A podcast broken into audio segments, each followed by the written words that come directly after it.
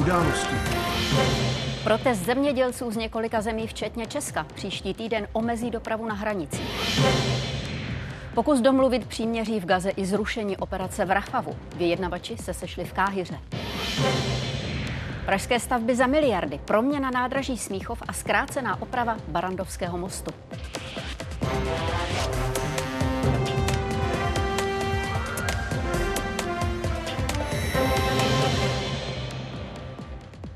Třináctý únor v událostech s Michalem jsme tu pro vás. A s Marcelou oba vám přejeme krásný večer. Zemědělci z východní a střední Evropy, včetně českých, chystají na příští čtvrtek společný protest. 22. února budou traktory a další technikou blokovat dopravu na hranicích. Akcí si chtějí vynutit ústupky z pravidel, která zavádí takzvaná zelená dohoda. Zároveň žádají, aby Evropská komise omezila dovoz levnější produkce z Ukrajiny. Já jsem to tady na jednání přirovnal k Titaniku, kdy my bohužel si nabíráme vodu, to znamená valí se sem, valí se sem ta ukrajinská zemědělská produkce a my nejsme schopni ani tu díru zacelit, to znamená zastavit ty dovozy a nejsme schopni ani očerpat vodu, to znamená pomoci té produkci dostat se pryč z Evropy. Šéfové šesti agrárních komor ze zemí V4, Litvy a Lotyšska se na společném postupu dohodli ve Varšavě. Odpor hodlají teď v první fázi projevit mírně. Pro běžné řidiče by hranice i přes problémy měly zůstat průjezdné. Do budoucna ale zemědělci nevylučují mohutnější akce. Zablokované hraniční přechody, stovky traktorů na hlavních tepnách, dopravní komplikace. Tak od konce ledna vypadají protesty polských zemědělců. Naposledy ochromili dopravu naráz na 260 místech po celé zemi. Příští čtvrtek se k ním připojí i Slováci, Maďaři, Lotyši, Litevci a Češi. V podobných kolonách vyjedou na společné hranice. Tam očakávame možno od, od 100 do 300 uh, traktorov na každom jednom hraničnom priechodě. Předpokládám, že to bude hojná účast. Zemědělci napříč Evropou už měsíce protestují z mnoha důvodů. V šesti zemích střední a východní Evropy rozhodli o protestu dva zásadní. Za prvé chtějí zmírnění opatření vyplývajících z Evropské zelené dohody. Pokud eh, tady prostě budeme vyžadovat po našich zemědělcích, aby nechávali pole ladem, zakážeme jim používat přípravky na ochranu rostlin a tak dále, no a tak eh, prostě nebudou mít takové výnosy, to znamená nebudou mít takové tržby a budou extrémně závislí na dotacích. A za druhé chtějí omezit příliv levnějšího zboží z Ukrajiny. Cla na import obilí, kukuřice a dalších plodin 27 zrušila jako pomoc válčící zemi. Jejíž tradiční exportní trasy okupuje Rusko. Z ničeho nic se na naše trhy dostaly produkty, které nemusí na rozdíl od nás dodržovat žádné normy. Proto mají mnohem nižší ceny a nemůžeme jim konkurovat. První ústupky z ekologických nařízení už ohlásila Evropská komise. 26. února se mimořádně sejdou unijní ministři zemědělství. Polská vláda tlačí na uzavření nové obchodní dohody s Ukrajinou. Je to velký problém. Válka se nesmí využívat k neférové soutěži s našimi společnostmi. No, nieuczciwej czy nieadekwatnej konkurencji z naszymi firmami. Šéfové agrárních komor zemí Vyšegrádské čtyřky Litvy a Lotyšska se zde na okraji Varšavy dohodli i na následném postupu. Protesty mohou vyústit až ve velkou demonstraci v Bruselu. Předtím ale chtějí s komisí ještě jednou zasednout k jednacímu stolu. Z Varšavy Andreas Papadopoulos, Česká televize. Kromě levného importu a vysokých nákladů kritizují agrární komory také administrativní zátěž. Jako ukázku přílišného papírování uvádějí dotační politiku. Jiné vlastní protesty chystají odbory pracovníků zemědělství a výživy. V pondělí hodlají technikou blokovat magistrálu v centru Prahy. Od toho se velké farmářské svazy distancovaly. Do vůbec žádných protestů se nezapojí členové asociace soukromého zemědělství. I když s některými požadavky souhlasí, třeba právě na subvence, mají jiný názor než velké podniky. I menší farmáři předložili vládě své návrhy. Mimo jiné chtějí vrátit daň z nemovitosti na původní úroveň. Pokud eh, směřují ke snížení byrokracie, eh, k nějakému uvolnění podmínek eh, a k podpoře spíš menších zemědělců, tak my jsme jednoznačně za a plně to podporujeme.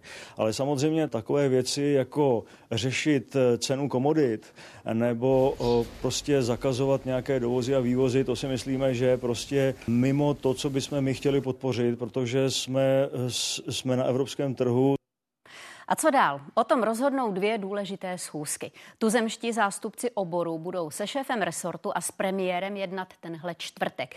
Ministři zemědělství celé 27. se pak, jak zaznělo, mimořádně sejdou v Bruselu 26. února.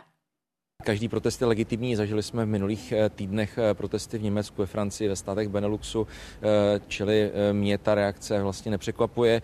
A nakonec v některých ohledech se s těmi protestujícími zemědělci já shodnu. Když se podívám na tu míru byrokracie, administrativy, která je valena na celý agrární sektor, tak to je něco, co mě také nebetyčně rozčiluje. A teď Brusel živě a Petr Obrovský. Evropa, Evropská komise v reakci na protesty zemědělců navrhla některé ústupky. Co přesně obsahují a dá se očekávat ještě něco dalšího? Právě dnes komise potvrdila, že zpětně od 1. ledna bude platit výjimka umožňující zemědělcům letos využívat i půdu, kterou by jinak měli nechat ladem kvůli obnově živin. Tuto podmínku obvykle musí splnit, aby dosáhli na dotace. V roce 2024 se ale uplatňovat nebude. Co se týče dovozu z Ukrajiny, tam komise navrhla některá omezení u drůbeže, vajec a e, cukru. Pokud import těchto komodit e, překročí hodnoty, respektive průměr hodnot z posledních dvou let, pak na ně budou znovu uvalena cla. Čeká se na souhlas členských států a Evropského parlamentu. Platit by to mělo od června.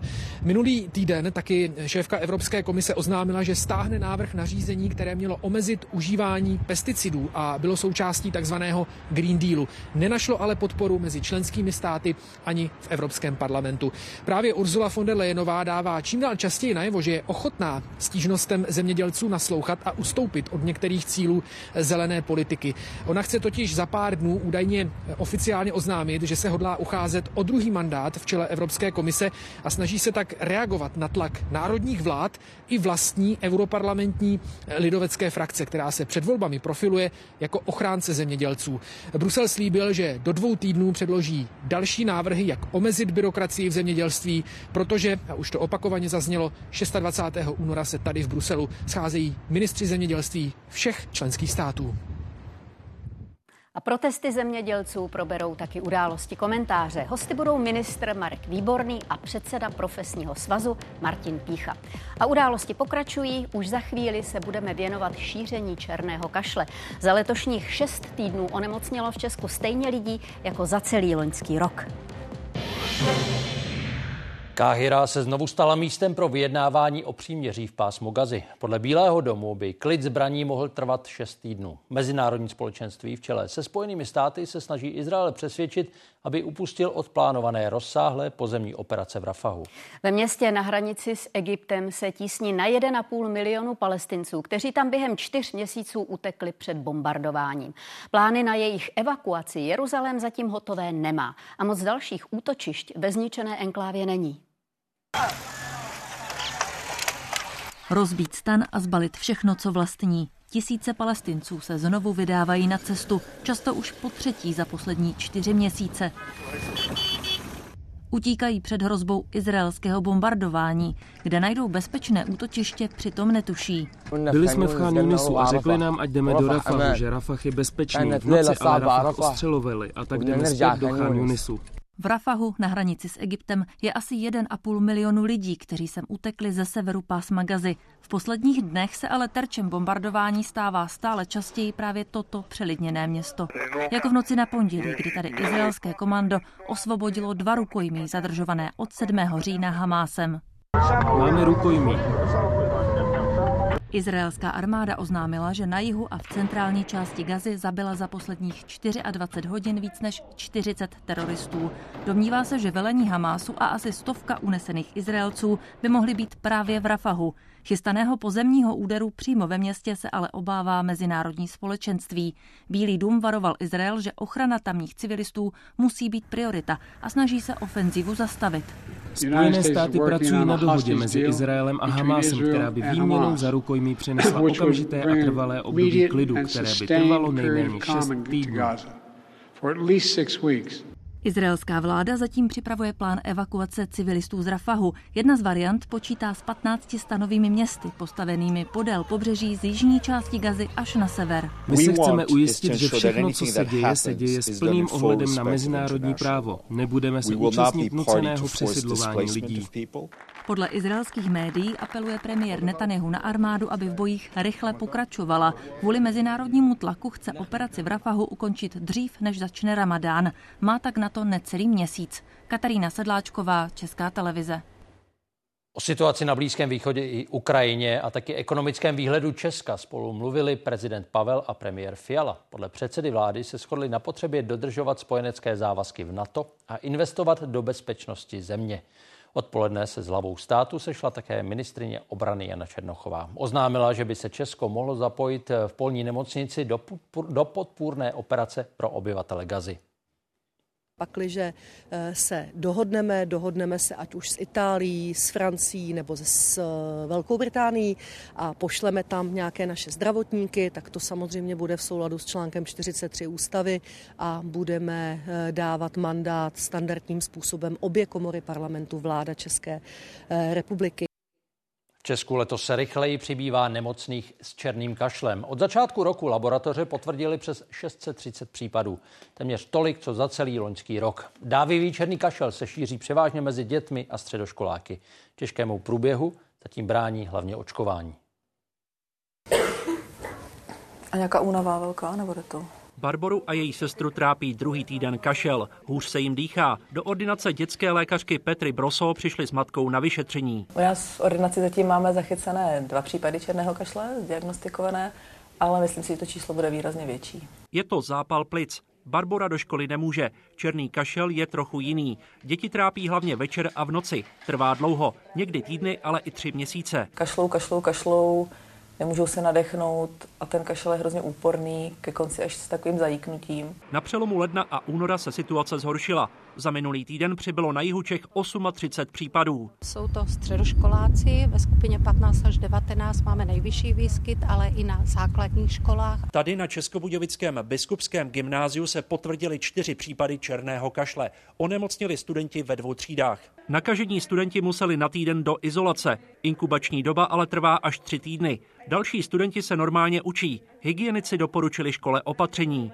Neslyšovat třídy, dodržovat hygienické zásady často větrat a dávat pozor, jestli se nějaké příznaky neobjeví. Na budějovické stavební průmyslovce dostali černý kašel dva studenti. Teď máme jeden případ na začátku února, Zatím to vypadá taky dobře, zatím další signály nemáme. Nejvíce ohrožené jsou malé děti, především novorozenci. Očkují se pětkrát během prvních deseti let, pak ale imunita postupně mizí. Okolí toho dítěte může infikovat novorozence, proto se doporučuje v rámci těch rodin eh, očkování v dospělosti. Přestože je teprve polovina února na jihu Čech už hygienici potvrdili 100 případů, třikrát víc než za celý loňský rok.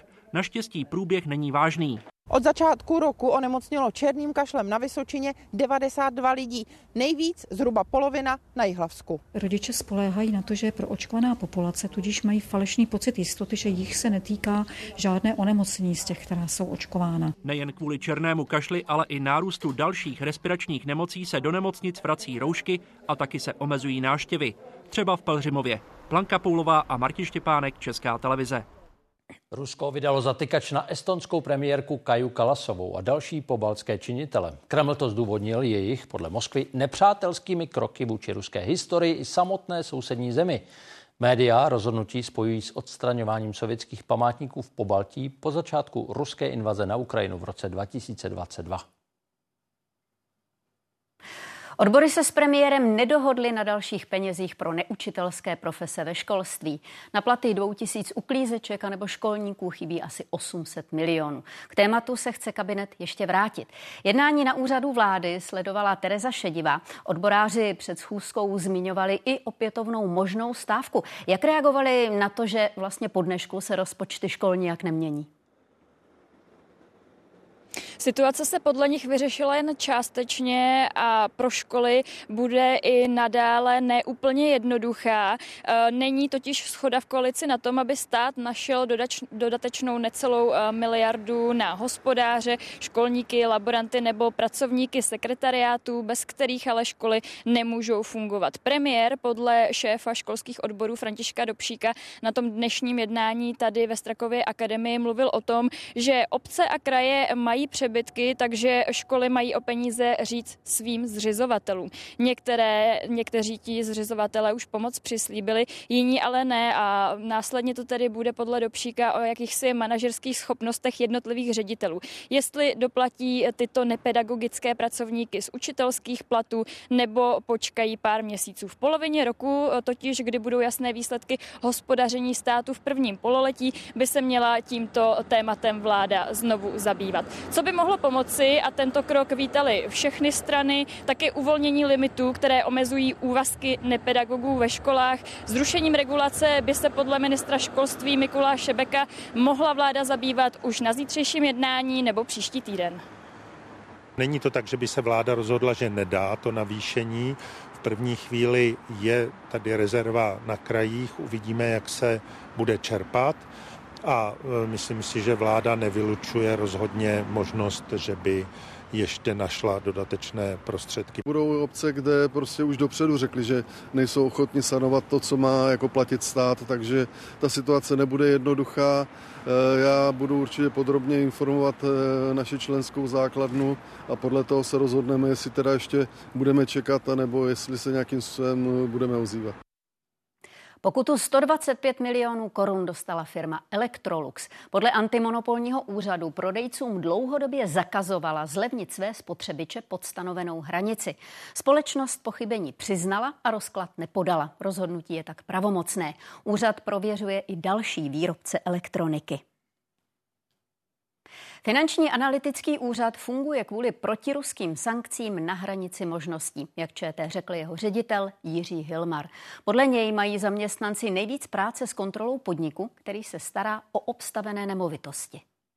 Podnik spravující na 70 budov v majetku Ruské federace od loňského listopadu je pod sankcemi s obstavenými nemovitostmi. Lidé musí platit nájem jen na účet pod kontrolou FAU. Zavěsil listeček, na kterém napsáno, že nesmí nosit hotové.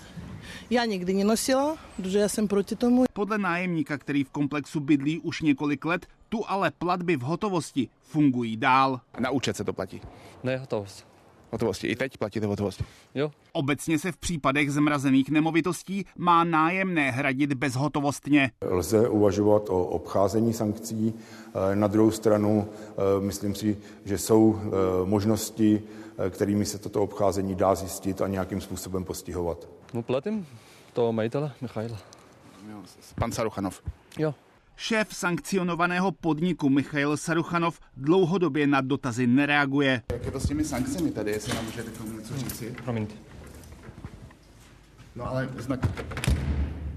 Po začátku ruské agrese na Ukrajině významně narostla agenda FAU, i když od té doby úřad personálně posílil, potřeboval by další zaměstnance. Aktuálně jsme opět eh, na hraně z našich kapacitních možností. Řešíme eh, s ministerstvem financí otázky našeho posílení a musím říct, že to vypadá, že je to na dobré cestě. Ministerstvo financí bez bližších podrobností uvedlo, že situaci řeší. Požadavek na posílení úřadu znesla už v prosinci loňského roku sněmovní kontrolní komise. K tématu se chce vrátit na svém příštím jednání, které je naplánované na 26. března. Je tedy potřeba udělat maximum pro to, aby uplatňování mezinárodních sankcí, ať už v oblasti těch sektorových sankcí, anebo právě tedy zmrazování těch majetků, tak aby bylo na co nejvyšší úrovni. Tento požadavek, který samozřejmě vyplnul v čase a pan ředitel Hilmar nemohl, nemohl vidět, že vlastně se na něj navalí jakoby celá řada těchto nových úkolů, tak má smysl a nutí ano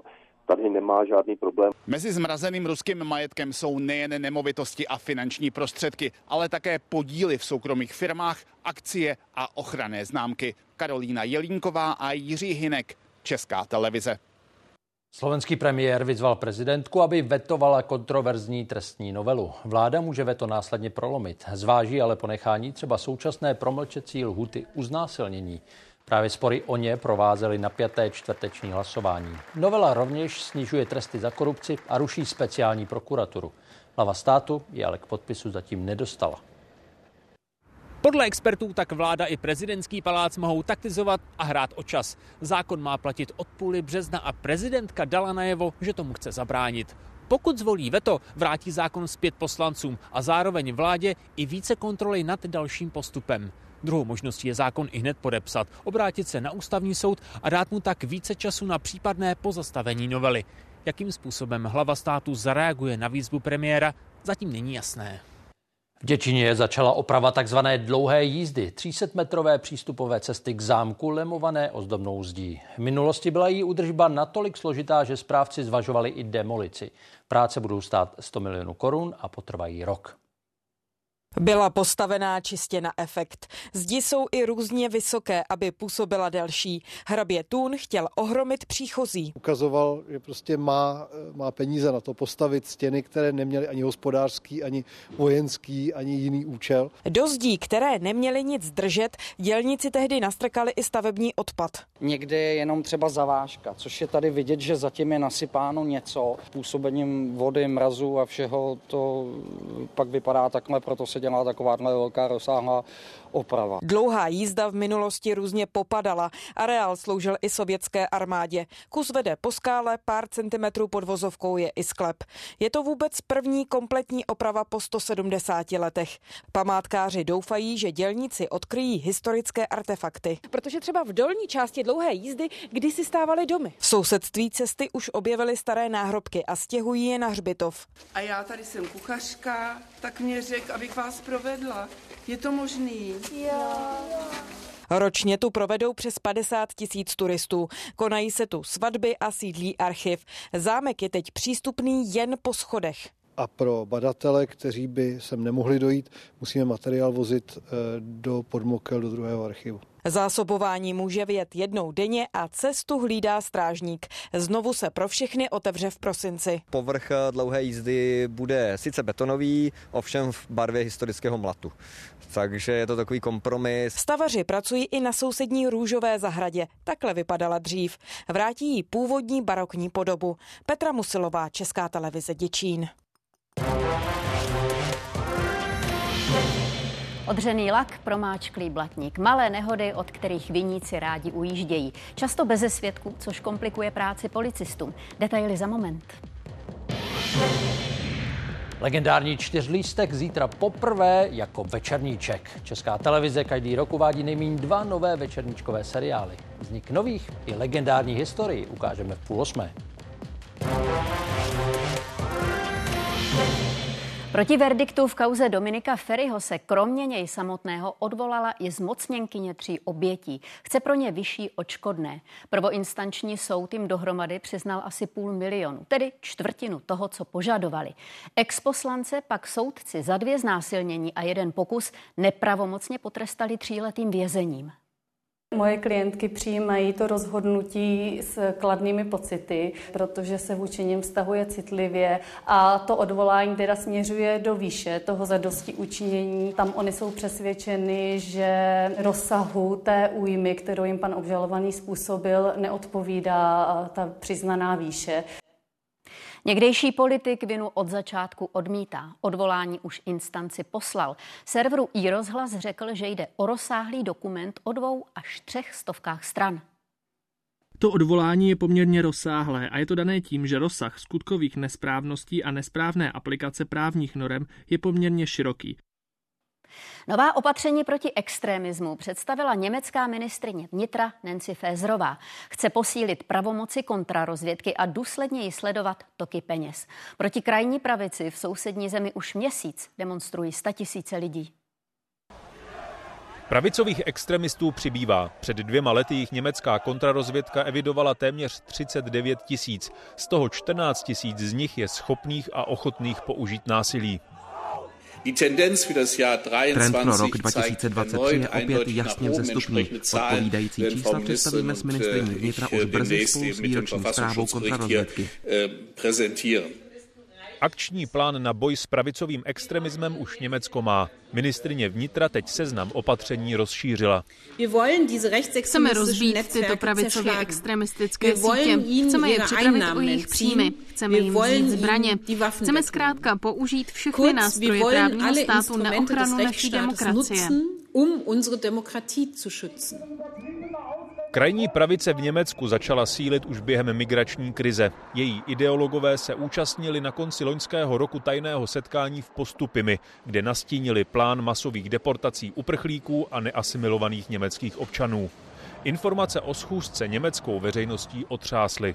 Od poloviny ledna demonstrují v německých městech statisíce lidí proti pravicovému extremismu. Protesty se obracejí hlavně proti pravicově populistické straně AFD, která během loňského roku v průzkumech neustále posilovala. Demonstrace tento trend zastavili a také mírně zvrátili. AFD z kraje roku ztratila až 3% Přesto nadále zůstává druhou nejsilnější stranou v zemi. Z Berlína Pavel Polák, Česká televize. Bez zranění se obešla nehoda na nádraží ve Zlíně. Před půlnocí vykolejili při posunu dva prázdné vagóny. Trať do Vizovic byla ale neprůjezdná až do dnešního odpoledne. S obnovením provozu pomáhali hasiči i zpráva železnic. 12 lety vězení potrestal Ústecký krajský soud sexuální násilí. Na nevlastní dceři ho podle obžaloby provozoval 37-letý muž z Teplicka.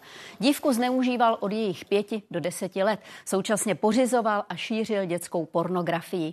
Případ odhalila FBI a předala ho české policii. Verdikt není pravomocný. Dotyčný se na místě odvolal. Nabourají auto a ujedou. Nehod s neznámým vyníkem evidují policisti jenom na jihu Moravy za předešlý rok na 1600. Jsou to většinou menší kolize, třeba na parkovištích, kdy jde takzvaně o plechy. Objasnit se jich podaří asi čtvrtinu. Když jsem přišla k autu, tak jsem si vlastně všimla, že je to tady celé promáčklé. Pomačkaný plech, popraskané světlo a zbytky cizího laku. Tak v pátek ráno našla své auto na parkovišti před domem Štěpánka Flachsová z Brna. Výnik od nehody ujel. Případ nahlásila policii. Bylo to asi teda bílé auto podle toho, protože jiná barva tam není. Jelikož tady není právě žádný kamerový systém, ani není žádný svědek, tak je možné, že prostě se nikdo nenajde. Ti lidi se asi nepřiznají. To v případě těchto nabouraných aut v centru Brna měli strážníci s hledáním vyníka práce jednodušší. Řidičky, která nehodu způsobila, si totiž všiml svědek a zavolal na linku 156. Bylo tady auto, který sundalo dvě auta, nabořilo tady do stromu a právě teda ujel. Volající na linku 156 měl za to, že bude určitě pod vlivem drog anebo alkoholu. Později se bohužel potvrdilo obojí. Strážníci po příjezdu na místo odchytili řidičku zrovna v momentě, kdy ze zaparkovaného auta vystupovala. Co mě k tomu řeknete tady k té vaší jízdě? Myslím vědomá, že by někoho nabourala. Tady ten blatníček to nevím. Loni evidovali policisté jen na Jižní Moravě 1621 případů, kdy řidič od dopravní nehody ujel. Většina se stala v centru Brna. Co se týká objasněnosti, tak eh, celkem se nám podařilo z tohoto počtu eh, vypátrat 412 eh, vyníků. Ta objasněnost tedy tvoří přibližně 25% S vypátráním vyníka nejvíc pomáhá kamerový systém nebo svědci. Šepánce Flachsové ale ani jedno zdá se nepomůže. Pokud do měsíce policie vyníka nenajde, opravu poničeného auta si zaplatí sama. Barbara Mezníková, Česká televize. Čtyřlístek se poprvé představuje co by večerníček. Vznikl u příležitosti 55. výročí slavného komiksu a taky 80. autora Jaroslava Němečka. Natočeno je zatím sedm epizod, na dalších šesti animátoři pracují. Scénář napsala Hanna Lamková, která se na příbězích čtyř zvířecích přátel podílí už přes 30 let. První díl má premiéru zítra. V malém městečku Třeskoprsky žijí nerozluční kamarádi. Fifinka, Myšpulín, Pinďa a Bobík. A to už 55 let. O čtyřlístku jako večerníčku se uvažovalo už od 90. let. Z plánu ale sešlo a tak se na obrazovky dostává až teď. Fifi. Bobíku, Pinďo, k obědu. V obyváku je prostřeno a Fifi přináší mísu k nedlíku. Myšpolíne je na stole a Myšpolín volá. Nemůžu, Vynalézám! Je ve své laboratoři a říká, tady to propojím, tady přepnu, zašroubuju. Tohle bude chtít přeprogramovat. Podle tvůrců půjde o čtyřlístek tak, jak ho známe. Komiks nikdy nebyl politický, ani nereflektoval současné dění s výjimkou technických vynálezů. Když jsem poprvé zaslechla, že existují nějaký drony, tak vůbec jsem nevěděla, jak to vypadá. To jsem se musela poptat, ale hned jsem to použila že to myšpulín se strojí. Věrně vyrobí všecko, co se do něj dá. Něco jako 3D tiskárna. Daleko důmyslnější. Čtyřlístek je i po těch desetiletích stále fenoménem a u nás v knihovně se půjčuje opravdu hodně, patří mezi ty stálice. Půjčují si ho jak rodiče předškolních dětí, čtou si ho společně, tak i malí čtenáři ve věku 10 nebo 12 let. A jestli by bylo možné se počít všechno, všechny. První epizoda Večerníčku se čtyřlístkem se jmenuje Kamarádi z Třeskoprsk. Původní komiksová předloha pochází z roku 1994. Tehdy měla název Není Pindia jako Pindia.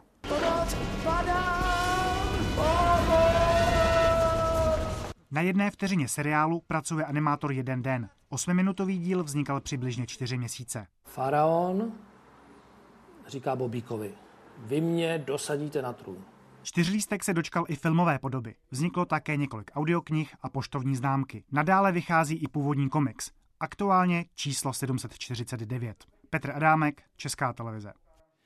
Večerníčky se vysílejí už 59 let. Za tu dobu mohli diváci vidět 420 seriálů. Jako první se na obrazovkách objevila pohádka o Klukovi a kometě se Štěpánkou Haničincovou a s hlasem Jiřiny Bohdalové. To je ale vlasatá hvězda. Kam pak si to capeš, vlasatice? Zatím pořád rovně, ale potom nejspíš záhnu za souhvězdí Orion. V uplynulých 11 letech, kdy se měří sledovanost, se nejvíc lidí dívalo na loutkový večerníček Jája a Pája. Následovaly pohádky o Mikešovi a krkonožské pohádky. Na obrazovkách se ročně objeví dva až tři nové večerníčkové seriály. Momentálně je jich ve výrobě osm. Mezi nimi třeba příhody Brouka Pitlíka a Ferdy Mravence nebo nové zpracování pohádek o Pejskovi a Kočičce. Takže tady té policii je jeden hotový díl. Stovky listů papíru a přes tisíc hodin animační práce. To vše je zapotřebí k výrobě jediného osmiminutového dílu příběhu o Pejskovi a Kočičce. Každý obrázek se musí potom ručně vystínovat. Tady třeba ten pejsek se ručně stínuje nejdřív světlým podkladem a potom se mu zdůrazňují vlastně ty zadní části toho těla vší barvou. A stejně precizně se ladí i každý další objekt. Rekvizity do scény se přidávají postupně, po jednotlivých vrstvách. Právě výtvarná stránka je od začátku jednou z nejdůležitějších. Večerníček je takovou, jako eh, bych řekl, nenahraditelnou galerií výtvarného umění u nás. A jako najdete tam obrovské množství postupů, nápadů. Původní inspirace pro večerníček byla ale bez obrazu. Vycházel z rozhlasového pořadu Hajaja. Tohle vlastně jako bylo něco, co se stávalo fenoménem a ta televize nechtěla zůstat pozadu. Dobrý večer. Vzniklo tak pravidelné vysílání. Zpočátku ale neprobíhalo každý večer. Kvalita, na kterou se dbalo, tak znamenala, že se uh, nějakým způsobem musí Eh, řekněme, věnovat větší péče výrobě. Denně se tak večerníček začal vysílat po osmi letech. V té době také přešel z černobílého formátu do barvy. Měnily se také hlasy. Třeba u Rumcajze se v namlouvání vystřídal Karel Heger s Eduardem Cupákem. Je, je, je, je, je, je, povídá Rumcajs. To svolává kníže pán vojáky. Jenže teď pro manku potřebuju opačnou bylinu. Byla to prostě taková jako hezká práce a, a do určitý míry, eh, řekněme, i prestižní. Jo, takže tomu odpovídali třeba i hlasy. Ono to samo chytlo. Povídá si Fík. Jsem den předtím šel s kamarádama na pivo a tenkrát jsem kouřil a do rána se mi narodil ten Maxi Fíka. Távej, semínko, hola. Já jsem si zkazila hlasivky trošičku díky dětem. Právě díky těm křemílkům a bochomurkám a dalším pajdulákům, ale e, musím říct, že tem, že toho nelituji. Stovky pohádek stále vzdělávají a baví. Ke sledování mají lákat celou rodinu. Včetně těch, co už po odvysílání do postele nemusí. Filip Karban a Alžběta Stančáková, Česká televize. Dobrou noc. Ještě ne, události samozřejmě pokračují o tomto tématu, sice všechno, ale témata máme další. Na chvíli zamíříme třeba na Slovácko, kde vrcholí masopustní veselí. Eh, už zítra začíná velikonoční půst. Senát Spojených států schválil peněžní pomoc Ukrajině, Izraeli a Tchajvanu v přepočtu za 2 biliony a 200 miliard korun. Na přijetí tohoto balíku už měsíce naléhá prezident Biden a především Kiev na to netrpělivě čeká. Ve Washingtonu Bohumil Vostal návrh musí projít i sněmovnou reprezentantů. Má tam šanci? Pokud by ten zákon prošel, tak by to byla největší americká pomoc Ukrajině od spuštění ruské útočné války v Evropě jenže proti je republikánský předseda sněmovny reprezentantů Mike Johnson, který vzkázal, že nepodpoří tento balík pomoci, ze kterého peníze mají jít na doplnění amerických vojenských skladů, na dodávky nových zbraní a hlavně kriticky důležité munice pro Ukrajince a také udržení vlády prezidenta Zelenského uchodu. Americký kongres je tak rozdělený. Ještě před půl rokem by málo kdo řekl, že americká pomoc nebude eh, samozřejmá a neotřesitelná, ale nyní vysí na vlásku. Co se tak nyní odehrává v kongresu za mnou?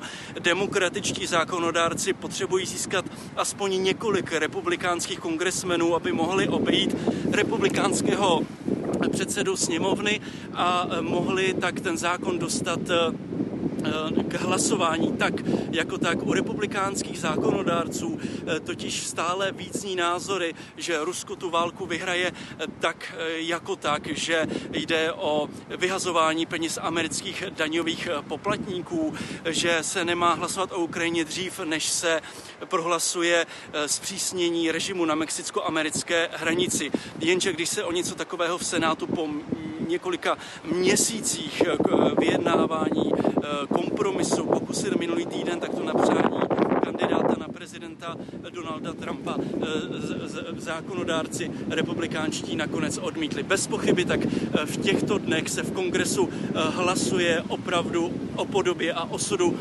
americké bezpečnosti, evropské bezpečnosti a i světové bezpečnosti pro příští roky. A já vás zdravím z Washingtonu, kde opravdu hodně v tuto chvíli Pašování kokainu a hašiše za několik miliard korun. Případem se za mimořádných opatření začal zabývat Krajský soud v Liberci. Detektivové zadrželi v devíti evropských zemích celkem 44 lidí. V síni stanulo 10 z 11 obžalovaných. Ten hlavní, Vilém Kováč, který podle kriminalistů provozoval drogový velkosklad přímo v krajském městě, je na útěku. V březnu začne nová fáze opravy Barandovského mostu. Na pražském dopravním horizontu se tak znovu rýsují komplikace. Silničáři letos zvládnou obě zbývající etapy najednou. Omezení se dotknou metropole samotné i příjezdů. A nebudou jediná. Hlavně město čekají investice za miliardy korun. Přípravné práce už o víkendu komplikovaly dopravu na nejvytíženějším mostě v republice. Skončily v neděli. Dva dny na to město znovu žádá řidiče o trpělivost. Za necelý měsíc přijdou další omezení a mnohem větší tato část opravy Barandovského mostu bude mít ještě významnější dopad do pražské dopravy. A tohle už je první náznak toho, že se termín hlavních prací třetí a čtvrté etapy rekonstrukce přiblížil. Včera ráno se totiž pro pěší a cyklisty uzavřely rampy tady v ulici na Mlejnku, které ústí na chodník na tu část mostu, která se bude letos opravovat. Já myslím, že budou od začátku až do konce ty omezení velký Stavbaři budou bourat, měnit mostní závěry, svodidla, dělat nové římsy a zábradlí. A takhle to aktuálně vypadá na dalším velkém pražském mostě, Libeňském. Ten je částečně kvůli špatnému technickému stavu uzavřený od poloviny ledna. Technická zpráva komunikací společně s dopravním podnikem tu tak připravují změnu dopravního režimu. Ta se dotkne především cestujících ve veřejné dopravě. Platit začne o víkendu. Tam vlastně vznikají provizorní tramvajové zastávky, výstupní, nástupní. Za těmi zastávkami bude umístěn ten kolejový přejezd a odstavné místo pro tramvaje. Autobus bude? Autobus, co se týče autobusové linky, dneska tady jezdí linka X1 v celém úseku. Nově bude jezdit linka X25 z Palmovky do tohoto místa. Na investice dá letos Praha skoro pětinu rozpočtu. Peníze půjdou hlavně do veřejných prostranství a dopravní infrastruktury. A miliardy utratí v metropoli i další investoři. V Praze dnes začala také přestavba Smíchovského nádraží. Rekonstrukce za víc než 5 miliard korun má být hotová zhruba za tři roky. Pak na ní rovnou naváže výstavba nového autobusového terminálu. Nádraží teď využívá denně asi 30 tisíc cestujících. Rozšíří se tak o čtvrté nástupiště. Výzvahu do metropole má přivést taky třetí kolej, se kterou zpráva železnic počítá na Vítoňském mostě. Karolína Nová, Andrá Grubnerová, Česká televize. Ještě dodávám, že plánu oprav Barandovského mostu se podrobně věnuje web ČT24. Požár bytu ve 12-patrovém panelovém domě v Mostě. Hasiči evakuovali 28 lidí. Dva z nich vyvedli v maskách, protože se nadýchali kouře. Jeden člověk skončil v péči záchranářů. Hořet začalo ve Višňové ulici krátce před desátou hodinou. Příčinu zjišťují vyšetřovatelé. Dva rottweileři, kteří loni na Plzeňsku pokousali a těžce zranili desetiletou dívku, prošli úspěšnou převýchovou ve speciálním útulku. Jeden z nich už má dokonce nový domov. Dívka po útoku strávila bezmála půl roku v nemocnici. Zranění se hojí. Pomoc psychologa ale stále hledá marně. Dobrý den. Azyl před válkou našli Viktorie a Sofie Biličenkovi z Charkova na ubytovně v Holišově. Klidný život ale dlouho netrval. 16. května odvezli záchranáři Sofii rovnou na operační sál. Nedaleko ubytovny napadli dva rottweileři.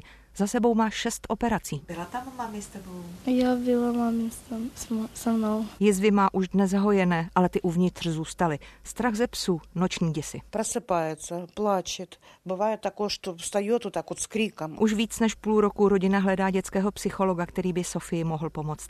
Stále neúspěšně, i přes trauma, které prožila a stále prožívá, má ale pořád svůj sen. Хочу быть ветеринаром, потому что я люблю животных, кроме собак. Psi, kteří pokousali, utekli z nedalekého průmyslového areálu, který hlídali. Jejich majitel od začátku litoval toho, co se stalo. A hrozně mi to mrzí, tady to už se prostě nesmí nikdy stát. No. Přispěl do dobrovolné sbírky pro Sofii a rodině nabídl pomoc. Chtěli, nabídli jsme jim i nějaké léčení, eh, nějaké pobyty. Já budu ždať suda. Zatímco útočící rottweilerka už má po odborné převýchově nového pána, Nano na něho stále čeká. Podle majitelky útulku pro rottweilery oběma psům chyběla výchova a potřebovali socializovat. Nano je prý klidný, poslušný pes s dobrou povahou. Nějaký přivolání procvičíme, eh, sední třeba případně, jo. A Zkusíme to, zkusíme to. Naninko, sedni.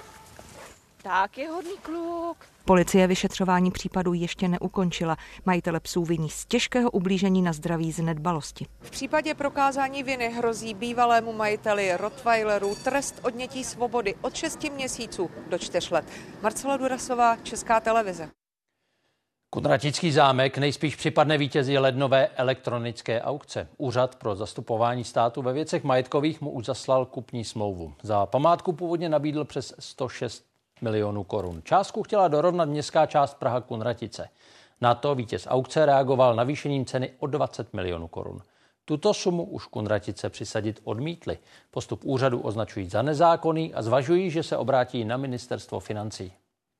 Když úřad napíše, že skončila aukce a najednou týden po ukončení aukce navyšuje cenu, tak to je hodně nestandardní.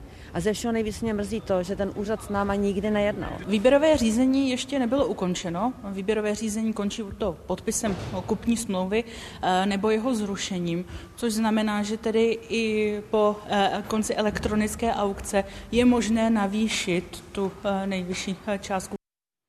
Slzným plynem zasáhli policisté v Indii proti tisícům zemědělců. Ti se vydali na pochod do Dili s cílem prosadit minimální ceny pro výkup plodin. Policie hlavní město ze tří stran uzavřela. Chtěla tím předejít situaci jako před čtyřmi lety, kdy si nespokojení zemědělci vystavěli protestní tábory a blokovali dálnice. Část demonstrantů policie zadržela.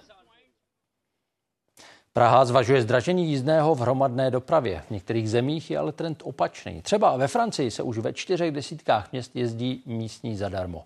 Náklady pokryje daň z mobility. Cílem je celkově zlepšit ovzduší v zemi. Veřejnou dopravou se zabývá celý život. Dunkerque bylo za jeho starostování prvním francouzským městem, kde se za jízdu autobusem přestalo platit. Kvůli tomu změnil i své návyky. Od té doby, co je autobus zdarma, tak ho používám. Kdyby bylo jízdné jen levnější, budu pořád jezdit autem. J'aurais pas changé. J'aurais continué à être dans la voiture. Dnes je městská hromadná doprava zdarma ve 40 francouzských městech a průkopník byl za svou práci odměněn. Před týdnem ho premiér Attal jmenoval ministrem dopravy. Bezplatné cestování se stává trendem, nejen z ekologických důvodů. Dans une métropole où v metropoli, le taux de pauvreté avoisine les 20%, donc la gratuité des transports, c'est d'abord un marqueur social pour rendre du pouvoir d'achat, parce que c'est aujourd'hui la priorité numéro une des habitants. Jízdné platí už jen návštěvníci a turisté. Město se snaží odradit maximální počet lidí od cest autem a nabídnout jim jiný způsob dopravy. Montpellier se rozvíjí. Usazuje se tu stále více firem, které na mobilitu přispívají. Versement mobilité, c'est une part prélevée sur les salaires des salariés qui travaillent dans des entreprises d'au moins 11 salariés. Et donc ce versement mobilité à Montpellier, c'est un impôt qui est extrêmement dynamique. Příjem z těchto daní se za poslední tři roky zvýšil o čtvrtinu, což dovoluje bezplatnou dopravu spolufinancovat. Pro místní obyvatele je jednoduché si trvalou jízdenku pořídit. Musíme pouze předložit potvrzení o bydlišti a automaticky dostaneme Montpellier je momentálně největší evropské město, kde je hromadná doprava zcela zdarma. Průkazku na bezplatnou hromadnou dopravu si nechalo vystavit, anebo si ji stálo přes aplikaci více než 300 tisíc lidí, kteří tady bydlí. Mohou tak jezdit od rána až do večera. Město to stojí v přepočtu 3 čtvrtě miliardy korun. Z Montpellier Jan Šmí, Česká televize. Nejvyšší soud zamítl dovolání muže, který se s odkazem na listinu základních práv a svobod domáhal eutanázie. České zákony ovšem tento způsob ukončení života neumožňují. A argument, že právo na zachování lidské důstojnosti zahrnuje i právo na důstojnou smrt, justice nevyslyšela. No a teď z opačného úhlu. Přesně před 95 lety oznámil tento muž, Alexander Fleming, objev penicilínu. Tím desítky milionů životů zachránil a taky proměnil medicínu. Příchod antibiotik umožnil léčbu nebezpečných infekcí nebo obávané tuberkulózy. Postupně ale člověk nad bakteriemi ztrácí převahu. Objevují se nové, odolnější kmeny. Skotský lékař Alexander Fleming zjistil v londýnské nemocnici svaté Marie v celku náhodně zvláštní účinky plísně zvané penicillium. Svůj objev oznámil 13. února 1929. Izolovat čistý penicilin se povedlo až o 11 let později. Vývoj léku urychlila druhá světová válka. Dřív smrtelné infekce najednou mohli lidé porazit. Jedním z prvních pacientů v Československu byl publicista a spisovatel Karel Pacner. Penicilin dostal kvůli zánětu slepého střeva. Měl jsem horečku přes 40, no a rodiče získali od amerických vojáků penicilín, který mě postavil na nohy. Na konci 40. let se začal penicilín vyrábět i v Československu, v továrně v Rostokách u Prahy. Výroba probíhá za neustálé vědecké kontroly. Filtrace penicilinu musí být naprosto sterilní. Nejdřív způsobili revoluci v medicíně. Dnes patří antibiotika mezi ohrožené druhy. Bakterie jsou stále odolnější a dostupné léky přestávají fungovat. Vědci varují, že antibiotická rezistence může už v polovině tohoto století zabíjet víc než onkologická onemocnění, pokud se přístup k antibiotikům nezmění. Je často používáme nesprávně, třeba pro léčbu virových infekcí, ale eh, hlavně co se týče natužívání antibiotik, eh, třeba při chovu hospodářských zvířat nebo ve veterinární medicíně. Zlepšit informovanost má i projekt prevence antibiotické rezistence. Lidé si můžou otestovat, jestli k jejímu rozvoji sami nepřispívají.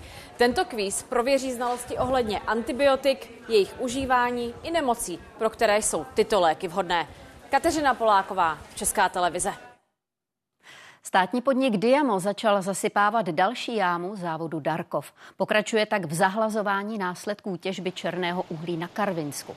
Ještě do nedávna sloužila jáma k větrání propojeného a stále činného dolu ČSM. Sanace má být hotová na konci roku 2025. Stát bude zhruba 100 milionů korun. Takzvaná vtažná jáma je hluboká téměř 900 metrů a široká 7,5. Do podzemí tady poputuje téměř 38 tisíc metrů krychlových z pevněného zásypového materiálu. Česku přibývá studentů z ciziny. Z dat Domu zahraniční spolupráce vyplynulo, že tvoří už skoro pětinu všech vysokoškoláků. Láká je sem kvalita vzdělání i života. A taky to, že studium v češtině je pro ně zadarmo. Pokud tu zůstanou, zpravidla posílí ekonomiku. Vybrala si žurnalistiku a klasickou řečtinu. Luisa Rypová pochází z Bratislavy. Už třetím rokem ale studuje v Česku. Na strednej som bola rok eh, v Amerike, tak som vedela, že aj na vysokú chcem ísť do zahraničia a to Česko je teda ako najjednoduchšia, najjasnější volba kvůli blízkosti jazyka. Právě slovenští studenti tvoří většinu všech cizinců na vysokých školách u nás. Následují Ukrajinci a Rusové. Těch ukrajinských studentů v poslední době kvůli ruské agresi přibývá. Ukazovali jsme si tam to napětí zhruba dva volty. Jejich řady možná brzo doplní i Natália Samborská. Chtěla by být dětskou psychiatričkou. Připravuje se na přijímací zkoušky na Karlovu univerzitu. Když jsem eh, hledala nějaké eh, univerzity, uviděla jsem, že eh, v Česku psychiatrie je obecně lepší než v Polsku nebo v Ukrajině. Máme tady text, který jsme dělali včera. Na ambasádě by se zase chtěl uplatnit Daniel Law. Pochází z Británie. Maminka je ale Češka. Co je pro vás v češtině nejtěžší? 100% uh, pády.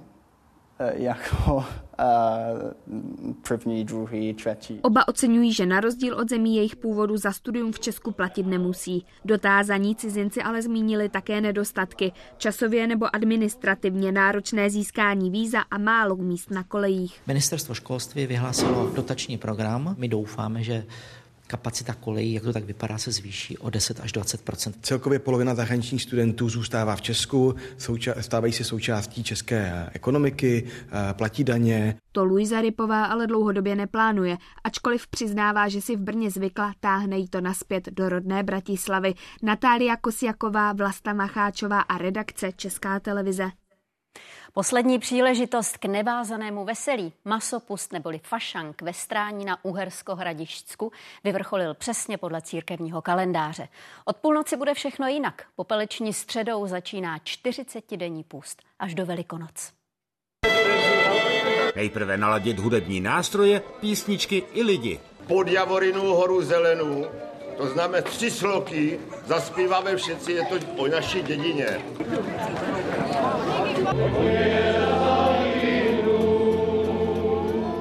Společné setkání 15 skupin od předškoláků až po seniory trvalo před kostelem jen krátce. Pak skupiny, už každá zvlášť, procházely vesnicí. Ty budeš poskakovat. Na faře třeba tancovali odvedenci. Jejich poznávacím znamením byla šerpa a růžová pentle na klobouku. Právě úplně hezké, že i když jsme si mysleli, že už jsme slyšeli a zažili všechno, tak pořád se nám obnovují další a další tradice. Jeden moment obchůzky je pro všechny společný. Tanec pěti mužů z meči. První písemná zmínka o něm pochází z roku 1784. Zatímco jinde masopustnímu průvodu dominují masky, ve strání je to tento rituál mečový tanec, kde je spoustu zajímavých prvků, že se vytíná, chodí do kolečka, mají gazdu. Já jsem takový jejich hlavní generál, co by měl i časově tak jako poposunovat, aby, byli, aby jsme prostě stihli všechny baráky. Mečový tanec, který v této podobě udržují už jen tři vesnice v Bílých Karpatech, je od loňského roku zapsán na seznam nejhodnotnějších tuzemských lidových obyčejů. Radost ve srání skončí přesně o půlnoci na zábavě pochováním basy. Zítra ráno už bude vesnice k nepoznání tiší. Začne 40-denní půst. Josef Kvasnička, Česká televize Strání. Dvě rodiny, dva odlišné přístupy k životu. Sousedské a mezigenerační vztahy jsou jedním z témat nového filmu Bohdana Slámy Sucho. Vznikl v koprodukci České televize. Režisér ho z velké části natáčel na Jižní Moravě. A právě tam, konkrétně do Brna, se živě díváme na slavnostní předpremiéru. V celé republice se snímek začne promítat pozítří. Tohle nikam nevede. Ty vole, já dodržuju všechny předepsané normy, zatímco ty nezákonně vstupuješ na můj pozemek a ještě mi bráníš práci. Teď já tě můžu zažalovat. A ještě připomínáme večerní události komentáře. O protestech farmářů přijdou debatovat ministr Marek Výborný a předseda Zemědělského svazu Martin Pícha. A zítra budeme opět po čase sledovat kauzu Čapí hnízdo, v níž čelí obžalobě i expremiér Andrej Babiš. Případem se znovu začne zabývat Pražský městský soud. Z událostí je to všechno, díky za vaši pozornost. No a ve sportu samozřejmě aktuální biatlonový výsledek. Jak to dnes dopadlo, řekne Jan Smetana. Ano, v Novém městě na Moravě dnes jeli biatlonistky vytrvalostní závod na 15 kilometrů. Čekání na medaily dál pokračuje Markéta Ravidová, pro kterou je to její parádní disciplína, celkem rychle běžela, ale bohužel minula tři terče. Jak si vedli další Češky a kdo vyhrál, řekneme až za chvíli v brankách.